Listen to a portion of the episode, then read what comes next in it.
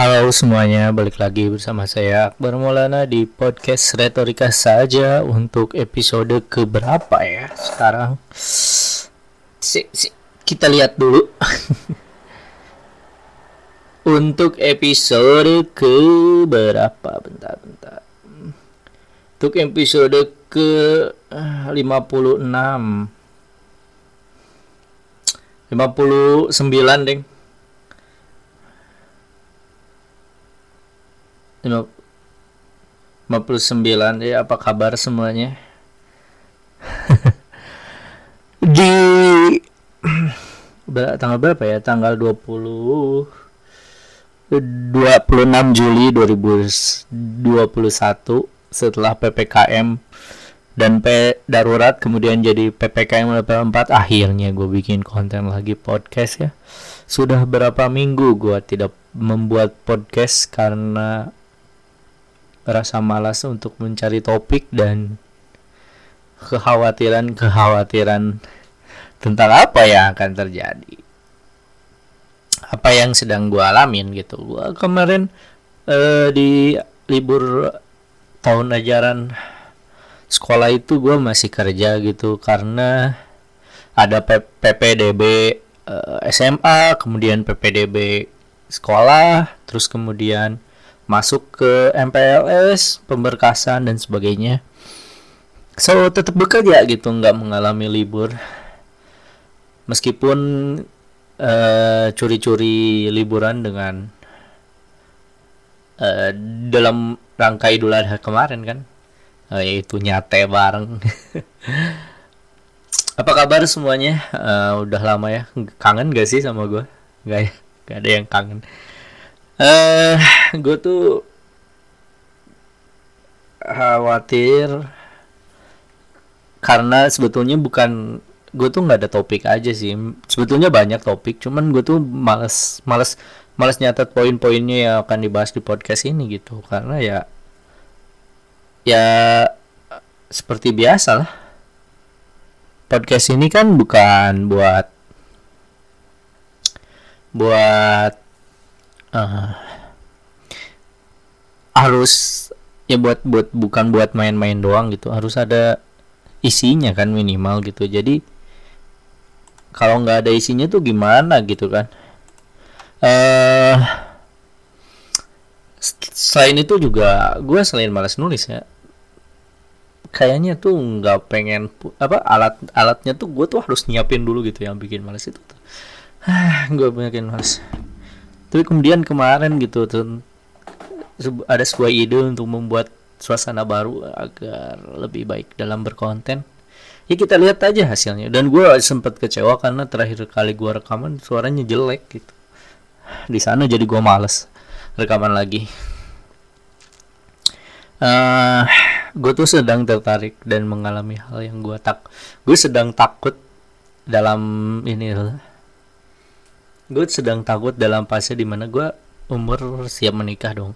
Umur 27 tahun gitu kan siap menikah salah satu ketakutan gue adalah gue tidak tak gue takut untuk dapat memuaskan istri gue nanti gitu. Karena uh, sepertinya uh, gue tuh tidak ada hal yang bisa gue banggakan gitu dari dari diri gue gitu gue tuh minder gitu dengan apa ya segala hal yang gue alamin gitu. Kayak badan gue fisik gue ya intinya gitu kan.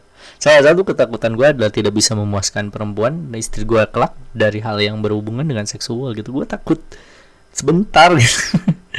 Gue takut ejakulasi dini. Itu adalah salah satu ketakutan gue untuk menikah. Karena apa karena dalam mimpi juga ya. Maksudnya dalam keadaan mimpi bas uh, mimpi gua aja ya mimpi basah gua tuh nggak pernah sampai selesai gitu.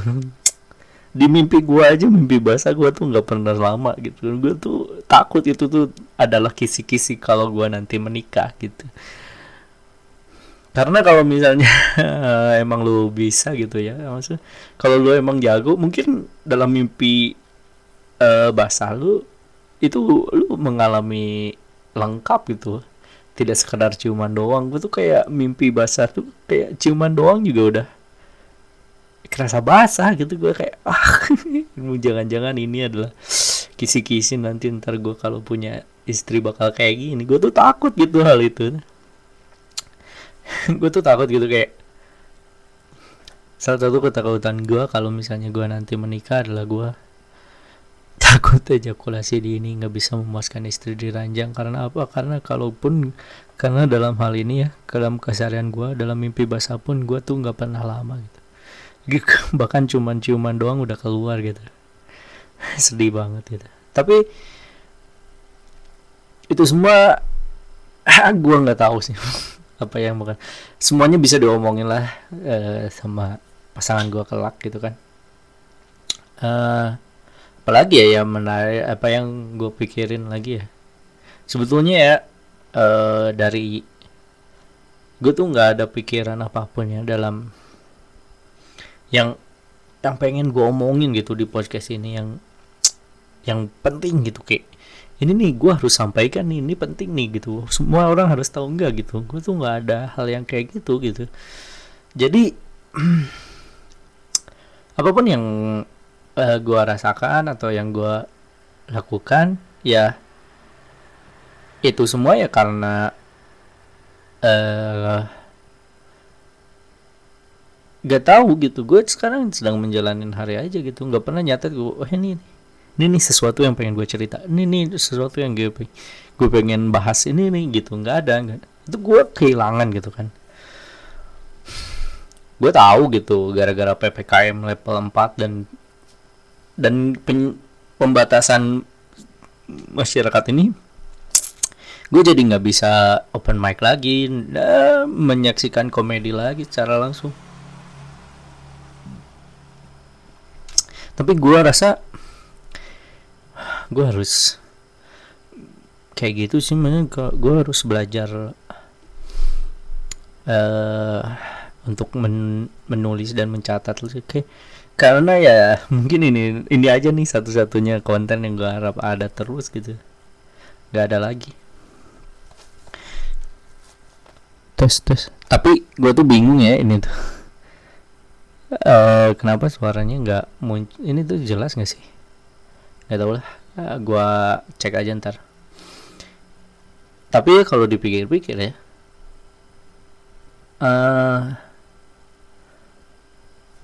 gue tuh nih nih kalau misalnya nggak bikin catatan ya. Nggak tuh nggak ada topik sesuatu bikin ini.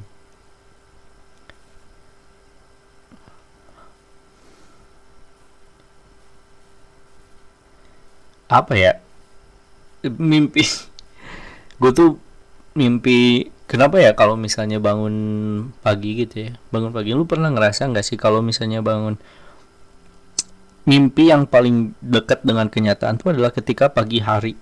Itu antara jam 6 pagi sampai jam 10 siang tuh mimpi tuh kayak deket banget kayak kenyataan banget gitu. Gue pernah mimpi ya ada dalam ada dalam sebuah kejadian yang di mana gue sedang menjadi uh, calon korban dari sebuah serial killer gitu. Jadi ada pembunuh ber berantai gitu yang sedang berusaha membunuh orang-orang. Nah gue tuh jadi salah satu targetnya. Dan gue sembunyi di tempat-tempat yang ya kalau secara logika lah ketahuan gitu di situ. Itu tuh terasa deket banget gitu. Tuh terus juga ada yang kayak ngom lu pernah gak sih kayak lu ngerasa lu tuh udah di kamar mandi padahal lu tuh lagi mimpi jadi lu kencing aja dan ternyata keluar gitu lu kencing di celana gitu kasur di kamar lu. Itu juga sering terjadi umum saat terjadi gue rasa. Gue terus pernah juga uh, mimpi apa mantan gue nikah gitu. Bukan mantan sih orang yang gue naksir lama gitu yang kemarin deket lah yang gak asik. Nikah gitu sama orang yang dia pengen dan gue kayak oh gini ya rasanya gitu kayak deket banget kayak kerasa sakitnya dan sebagainya gitu. Ya biasa aja sih menurut gue ya udah kalau nikah mah ya udah nikah syukur gitu. Setidaknya beban hidupnya udah berkurang lah 50% kali ya kali. Terus juga gue pernah mimpi mau ikut audisi stand up comedy ternyata telat dan gue memohon-mohon padahal gue nggak ada beat dan nggak ada materi stand up yang bagus gitu. Kayak mempertaruhkan harga diri dengan memohon-mohon untuk tampil tapi nggak menyiapkan materi gitu. Itu tolol sih. Gue nggak tahu hasilnya gimana ya ketika audisi. Karena dia habis itu ceritanya ada uus gitu. Jadi hostnya terus kayak habis itu uh, eh, gue diminta untuk datang ke tempatnya di salah satu uh, tempat yang semacam kayak ruangan gitu. Gue nggak ngerti sih kenapa di mimpi gue tuh masjid ya. Gue nggak ngerti. Terus habis itu gue pas mau tampil udah ada waktunya gue nggak keburu bangun gitu. Gue nggak tahu hasilnya. Yang gue inget tuh gue punya materi apa aja ya gitu. Nggak ada materi gue yang gue catat gitu yang gue siapin. Terus uh, apa lagi ya? Hmm, gue tuh sadar ya baru, baru aja gue temuin tadi pas di motor pas mau berangkat pulang kerja. Uh, teori itu berbeda dengan teori itu adalah sebuah alat tools gitu. Tools itu uh, berbeda cara orang berbeda orang dalam mengaplikasikannya. Gue rasa itulah yang membedakan antara lu sebagai guru dan lu sebagai praktisi. Tidak semuanya guru bisa praktek lebih baik dari sebuah seorang praktisi gitu. Karena bakat itu diambil dari bagaimana memanfaatkan tools gitu. Dan kerja kerasnya dia dalam belajar mengenai tools itu. Itu gue pikirin adalah apa? Kayak misalnya ini teori stand up comedy lu tahu misalnya teori stand up comedy itu apa aja ada teknik apa aja ada rule of three, ada setup punchline, ada callback, teknik ya. Ada berbagai macam teknik, ada hyperbola, ada big people in little situation atau sebaliknya, little people in big situation, bebas gitu kan. Lu tahu gitu. Tapi cara praktiknya, cara menerapkannya dalam sebuah jokes, dalam sebuah uh, permintaan penulisan, lu nggak itu beda lagi gitu. Lu tahu toolsnya, tapi lu nggak tahu cara menulisnya. Nah, itu beda lagi. Itu tuh adalah sebuah bakat yang menurut gue ya. Kayak uh, kayak lu harus tahu bahwa men menulisnya itu dengan dengan dengan dengan tidak sekedar hanya menulis gitu. Ada ada pembentukan di situ. Kayak merakit kayak craftsmanship gitu. Nah itu yang gua yang gua rasa jarang bisa orang sabar dan orang orang mau lakuin gitu. Kebanyakan orang kayak gue tuh tahu gitu bahwa bahwa apa bikin tulisan itu nggak sekadar menulis cerita dan menulis aja gitu. Tapi ada craftsmanship kayak ada ngejahit kayak ada pernak pernik punya kayak lu tahu nggak sih kalau misalnya bedanya tukang sama seniman patung gitu. Seniman patung kayak dibentuk-bentuk gitu tidak hanya sekadar bentuk apa adanya gitu. Nah itulah yang ngebedain gitu. Nah dalam seni berstand up komedi juga begitu gitu. Gue rasa banyak orang yang nggak tahu bahwa seni membentuk jokes itu yang luput dari perhatian gitu. Kenikmatan menulis jokes. Karena gue rasa ya gue rasa ketika gue menganggap sebuah jokes itu gue nggak tahu gimana caranya dan gimana cara membentuknya itu sebuah hal yang keren gitu. Tapi kalau misalnya sebuah jokes yang kita tahu formulanya dan itu adalah sebuah formula yang eh, intinya adalah formulanya gitu ya yang kita kita akan menganggap joke itu biasa. Kayak sulap aja kalau sulapnya kita nggak tahu cara formulanya ya kita nggak tahu gitu gimana cara. Gue rasa ada dua bener sih kata seorang ngomong bahwa jok yang baik adalah yang 50 persennya ketawa 50 persennya tercengang dan ya emang begitu adanya. Dan itulah yang membuat gue beda dengan orang lain gitu. Gue tuh selalu berpikir bahwa gue tahu nih teori tapi menulisnya ini yang beda lagi gitu. Tapi gue kemarin masuk YouTube dalam rangka community Cimahi Community Summit gitu kan diundang. Ya inilah cara apa inilah cara gue buat diapresiasi sebagai founder gitu kan padahal gue rasa gue tuh tidak signifikan sih untuk membuat komunitas stand up comedy di Cimahi dan KBB itu besar bukan bukan hanya gue gue mah cuman perintis doang. Yang yang yang yang memulai gitu. Bikin akunnya bikin twitternya gue gitu. Itu tuh bisa aja dilakukan oleh orang lain. Tak kenapa gue pengen ngelakuin aja sendiri gitu. Tapi karena itulah gue diundang gitu kan jadi pembicara untuk membicarakan komunitas. Hal yang gue tuh nggak tahu gitu dua tahun terakhir tuh bagaimana ke keadaan komunitas itu. Tapi intinya uh, jangan berekspektasi lah sama gue gitu. Gue tuh gue gue ngomong di talk show itu bahwa iya kalau pendirimu biasanya nggak lucu ya. Soalnya tahu teori tapi nggak bisa praktek gitu. Karena beda lagi sih itu mah soal ketelatenan dan kerajinan aja. Rajin gitu nulis. Uh, tapi kalau ada ditanya gitu ya gimana caranya gimana caranya atau apa tentang stand comedy gue bisa gitu jawab. Gue bisa tahu apa masalahnya dan bagaimana cara mengatasi gue tahu tapi kalau gue mempraktekkan apa yang gue tahu nah itu beda lagi sih. Itu ada ilmunya sendiri yang gue belum tahu apa uh, caranya. Mungkin ya itu aja sih yang gue alamin selama sebulan ini sama ya beberapa kali melakukan hubungan dengan ya menjalin relationship tapi gua nggak tahu gimana ke depannya sih.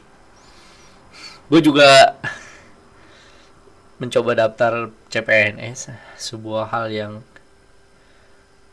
bisa dibilang itu adalah uh, akhir dari sebuah uh, idealisme gitu kan. Karena ya buat apa lagi gitu. Ya udah daftar CPNS kalau keterima syukur kalau enggak ya nggak apa-apa gitu kan gue rencananya mau ke Kalimantan Selatan.